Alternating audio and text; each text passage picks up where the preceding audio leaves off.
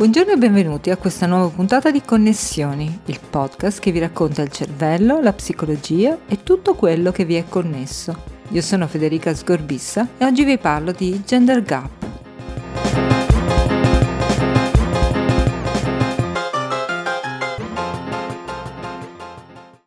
Well, I'm a working mom of two kids. You know, I work at the university, schools here close and I found myself uh, struggling with uh, moving my classes online, having to do my work and at the same time... Gemma Zamarro, che state ascoltando in sottofondo, è una ricercatrice in socio-economia del Center for Economic and Social Research dell'Università dell'Arkansas. Come tante donne durante questa emergenza sanitaria mondiale, si è trovata faccia a faccia con le conseguenze del lockdown che sembrano aver colpito selettivamente la sfera femminile. Se ne è parlato anche qui in Italia. Per quanto riguarda il livello di occupazione, quelle che hanno sofferto di più sono proprio le donne. Da un lato, perché spesso sono quelle con le carriere più fragili e professionalmente meno qualificate. Dall'altro, perché con la chiusura di scuole e altri servizi di assistenza hanno dovuto sacrificare il loro tempo professionale per dedicarsi alla cura di figli, casa e familiari.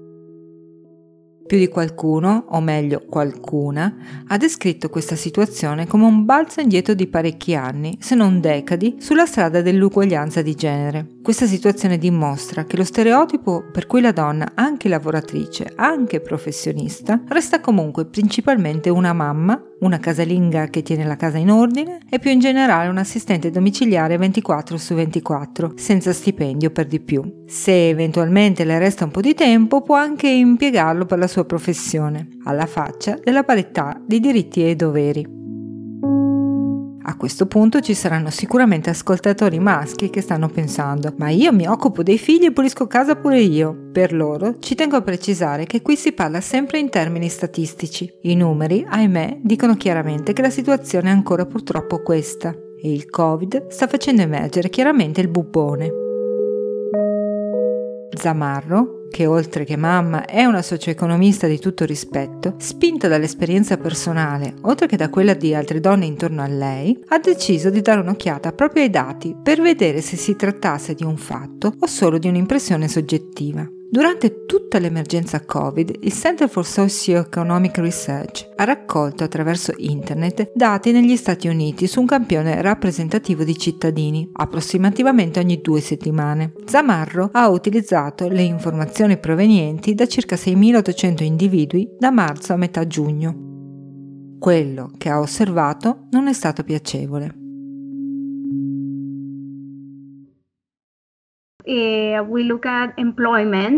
Nella dimensione dell'occupazione vediamo che le donne che non hanno fatto l'università sono quelle che sono state colpite più duramente sul fronte della disoccupazione durante la pandemia. È qualcosa che ci aspettavamo perché sappiamo che la pandemia ha colpito i servizi come i ristoranti, i parrucchieri e cose così. E sappiamo che in questo settore vi sono più donne che uomini. È invece interessante osservare che per coloro che hanno una scolarizzazione maggiore non c'è gender gap per quel che riguarda la disoccupazione. Sia uomini che donne hanno perso il lavoro in maniera simile e lo hanno comunque perso di meno che le persone con scolarizzazione inferiore. Uh, employment and they lost much less than those without a college degree. Dunque le donne sono più fragili professionalmente perché spesso hanno lavori meno qualificati, che vengono spesso visti a integrazione dello stipendio del marito. Questo tipo di lavori sono anche quelli soggetti a un più alto turnover, con licenziamenti più facili. Negli Stati Uniti forse in particolar modo, ma questo è vero anche in Europa e in Italia. In più, il lockdown ha colpito duramente proprio questo tipo di servizi, che hanno visto la loro attività fortemente ridotta.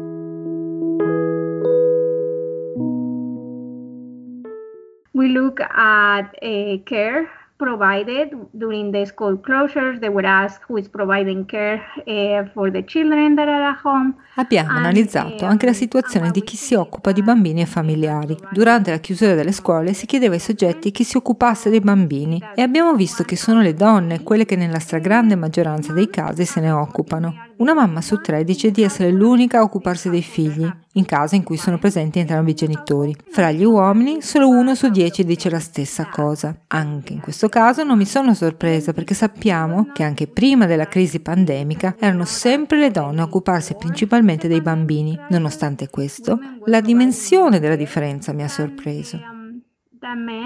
in the household for their children, but I think the the size of the difference was a bit surprising to me.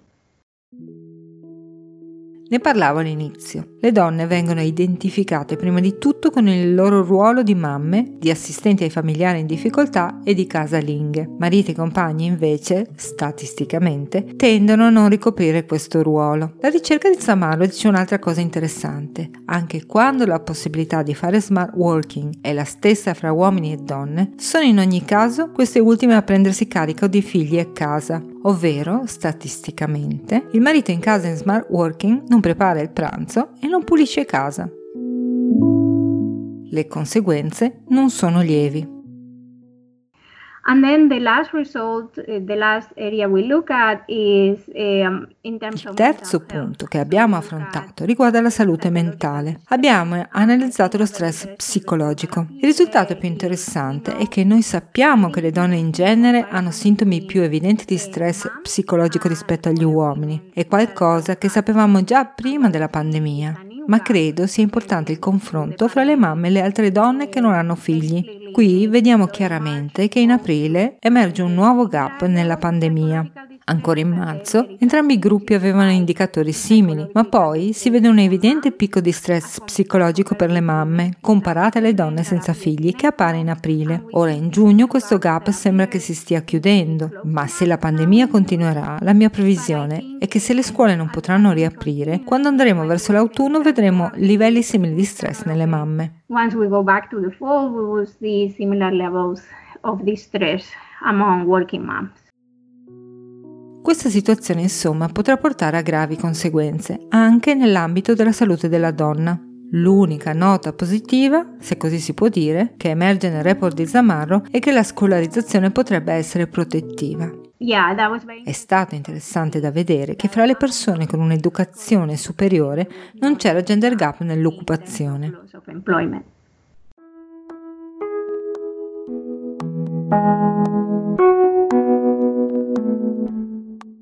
Dunque, donne, studiare potrebbe aiutarci lungo la lunga e tortuosa strada dell'uguaglianza di genere. Questa osservazione tuttavia ci porta alla seconda parte della puntata, perché studiare è importante e le donne a scuola in generale, lo dicono i dati, hanno ottime prestazioni, in molti casi migliori dei maschi. Per esempio, una meta-analisi del 2018 di dati raccolti fra 2000 e 2010 nel quadro delle indagini PISA promosse dall'Ocse, che riguardavano un milione e mezzo di studenti di 15 anni in 74 paesi, ha osservato che nel 70% dei paesi del mondo i risultati scolastici delle ragazze sono superiori a quelli dei maschi. Eppure, nonostante queste ottime prestazioni scolastiche, all'università e nelle professioni, il gender gap nelle discipline STEM, ovvero scienza, tecnologia, ingegneria e matematica, cruciali per lo sviluppo economico di ogni paese, continua a essere una realtà. A lot of people talk about the gender gap in STEM majors, but si parla molto di gender gap nelle discipline STEM, ma non è un fenomeno presente per tutte. In quelle che chiamiamo PECS, ovvero fisica, ingegneria e informatica, c'è un gender gap molto pronunciato, con 4 uomini per ogni donna nei corsi universitari. Questo è sicuramente vero negli Stati Uniti, ma in altri paesi i contesti sono simili. Poi però ci sono altre discipline STEM come la biologia, la chimica e anche la matematica, che è fra le materie più dure in assoluto, dove il rapporto nei corsi universitari è uno a uno. Quindi c'è qualcosa di molto specifico nelle PECs e nel perché mostrano un gender gap di questa entità. So there's something very specific about the PECs majors and why they have such a pronounced gender gap. Quello che avete appena sentito è Joseph Simpian, professore di economia dell'Università di New York. It's going to be somewhat depressing, but yeah, it's been it's been pretty flat for È un po' deprimente, ma sì, la distribuzione delle presenze femminili nelle PECs è rimasta piuttosto invariata nelle ultime decadi. Negli anni Ottanta in realtà la presenza delle donne in informatica è stata un po' più corposa, ma poi è peggiorata. Dal picco a metà degli anni Ottanta c'è stato un declino per entrambi i sessi, poi è tornato su, ma più per gli uomini che per le donne. Ma insomma è rimasta piuttosto piatta, sul 20%, anche meno. Questi campi hanno avuto storicamente delle pessime rappresentazioni di genere. Altri campi STEM invece sono migliorati col tempo e hanno oggi proporzioni quasi pari. Quindi posso dire che c'è speranza, ma che dobbiamo capire meglio come si possono cambiare questi campi, come cambiare la rappresentazione delle donne in questi stessi e assicurarci che vi siano opportunità eque per uomini e donne. And uh, how to change the, the, the representation in these fields um, and, and make sure that there's equal opportunities for, for men and women in these fields.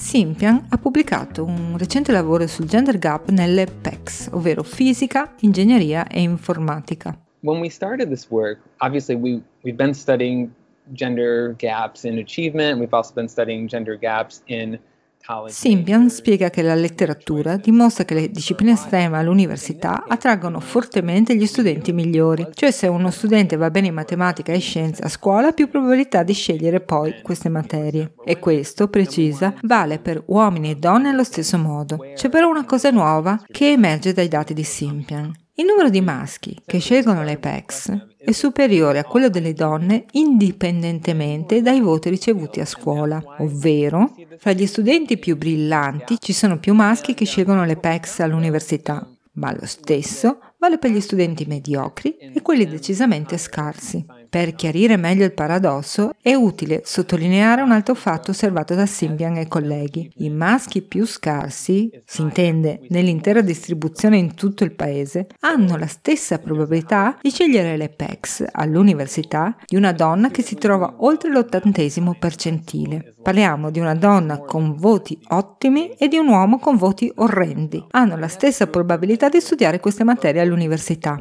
Insomma, le donne scelgono le PECs se sono davvero molto brave, gli uomini invece non si fanno problemi, anche con un 4 fisso in matematica, pensano comunque di poter diventare ingegneri. Average achievers and also among low achievers.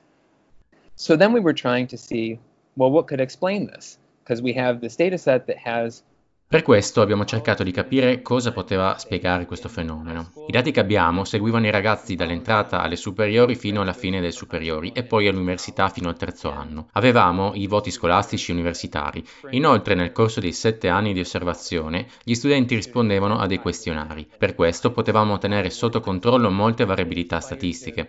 Per esempio quanto lo studente si identificasse con la matematica alle superiori, se pensasse a una carriera come ingegnere, se fosse interessato all'informatica matematica come corso universitario. Avevamo quindi molti fattori da analizzare e abbiamo visto che quando mettevamo tutto dentro il modello riuscivamo a spiegare il gap all'università fra uomini e donne in cima alla distribuzione delle prestazioni scolastiche. In questo segmento, a parità di prestazione, gli uomini hanno più fiducia in se stessi nelle loro capacità in matematica e hanno interessi pregressi in queste materie. Questi fattori possono spiegare la differenza in questa parte della distribuzione.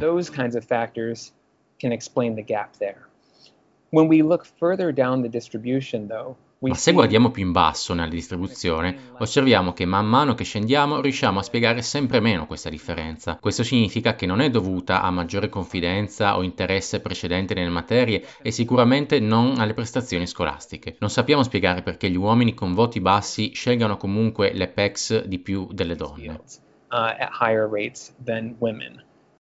Dunque, è difficile capire cosa succeda fra gli studenti nella media e sotto la media, perché si comportano diversamente. Yeah, we can't account for with nei nostri dati avevamo informazioni sullo studente, le sue prestazioni, i suoi interessi precedenti o anche lo stato socio-economico della famiglia o se uno dei genitori fosse un ingegnere, insomma avevamo alcune cose, per esempio anche la selettività del college che avevano scelto, ma, ma quello che ci mancava erano le cose al di fuori, come l'atteggiamento generale verso queste discipline, che può mandare a ragazzi e ragazze segnali più o meno accoglienti, che possono dire loro a priori se hanno le capacità di riuscire in quell'ambito. Non sappiamo nulla di cose come la rete dei pari. Se hai amici dello stesso genere che scelgono questi ambiti, allora potresti avere più probabilità di sceglierli tu stesso. Se conosci gente che in qualche modo ti è più vicina, che fa questa scelta, allora si innalza la probabilità che tu faccia la stessa scelta. Sono effetti noti in letteratura, ma non avevamo questo tipo di informazione nei nostri dati. E insomma, non possiamo dire nulla sulla società in generale e tutti gli altri segnali che arrivano ai ragazzi. Um, to these students.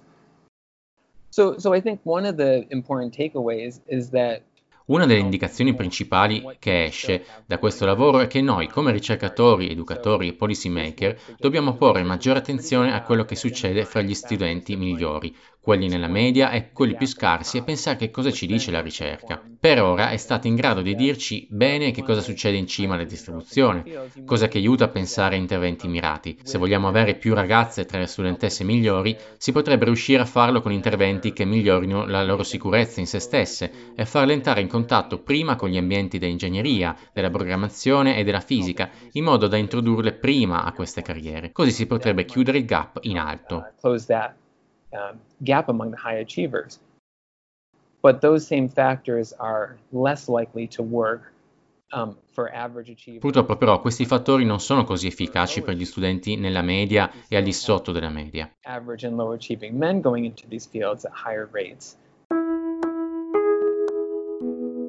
Average and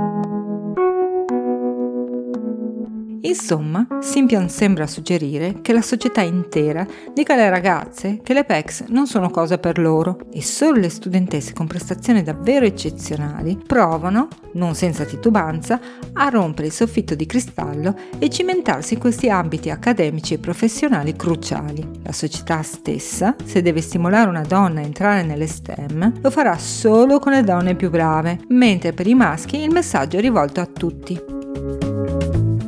Simpia fa un ragionamento interessante anche sui role model, ovvero quelle persone, che potremmo chiamare anche testimonial, che con il loro esempio possono stimolare meccanismi di identificazione nei ragazzi, e in questo caso nelle ragazze.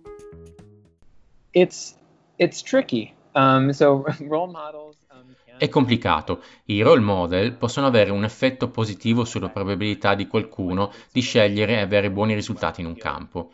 Uno dei risultati emersi però dalla ricerca sui role model è che il modello deve essere qualcuno a cui possiamo relazionarci, che lo studente possa mettersi nei panni del modello e vederlo come raggiungibile. Questo è importante anche per capire cosa vediamo in questa distribuzione di genere. Quello che vediamo è che le donne che scelgono le PECs sono tra quelle con i risultati più alti e questo vuol dire che nel futuro ci saranno solo donne eccezionali nei loro campi a fungere da role model. Dall'altro lato invece gli uomini entrano in questi campi da ogni punto della distribuzione delle prestazioni scolastiche. Quindi se sei un uomo scarso puoi vedere un altro uomo mediocre nello stesso campo e può servirti da role model. Questo non succede con le donne. Per cui una ragazza con prestazioni nella media potrebbe guardare a una donna che magari è una fisica in una posizione di rilievo e dire ok, vedo che ha successo, che ha studiato all'Harvard, sembra una super donna, ma io non sono così, non mi vedo riflessa in questo. Perciò questo potrebbe non essere il campo di studio giusto per me. Quindi i role model sono importanti, ma bisogna anche tenere conto di tutte le sfumature di quanto questi possono essere raggiungibili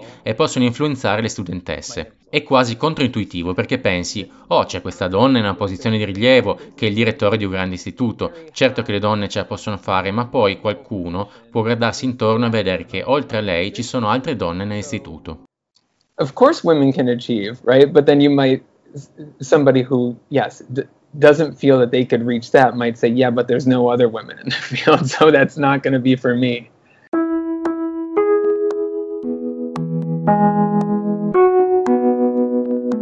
Insomma, possiamo guardare a una Fabiola Giannotti con ammirazione e fiducia che possa spingere delle giovani studentesse a scegliere una carriera in fisica, ma se queste poi si accorgono che al CERN, oltre a Giannotti, tutti gli altri sono uomini, potrebbero spaventarsi. Parità di genere significa anche che una donna non deve essere necessariamente un genio per poter fare un certo lavoro. Forse suona male, ma avremo ottenuto la parità solo quando potremo anche essere mediocri.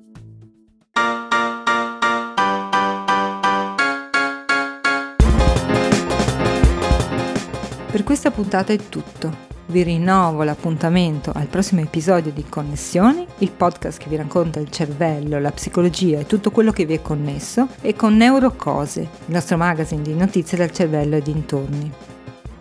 Se vi è piaciuto quello che avete sentito, fate like su tutti i nostri social, Facebook, Instagram e SoundCloud. Ringrazio il collega Davide Ludovisi che ha prestato la sua voce per la traduzione di Joseph Sinfian.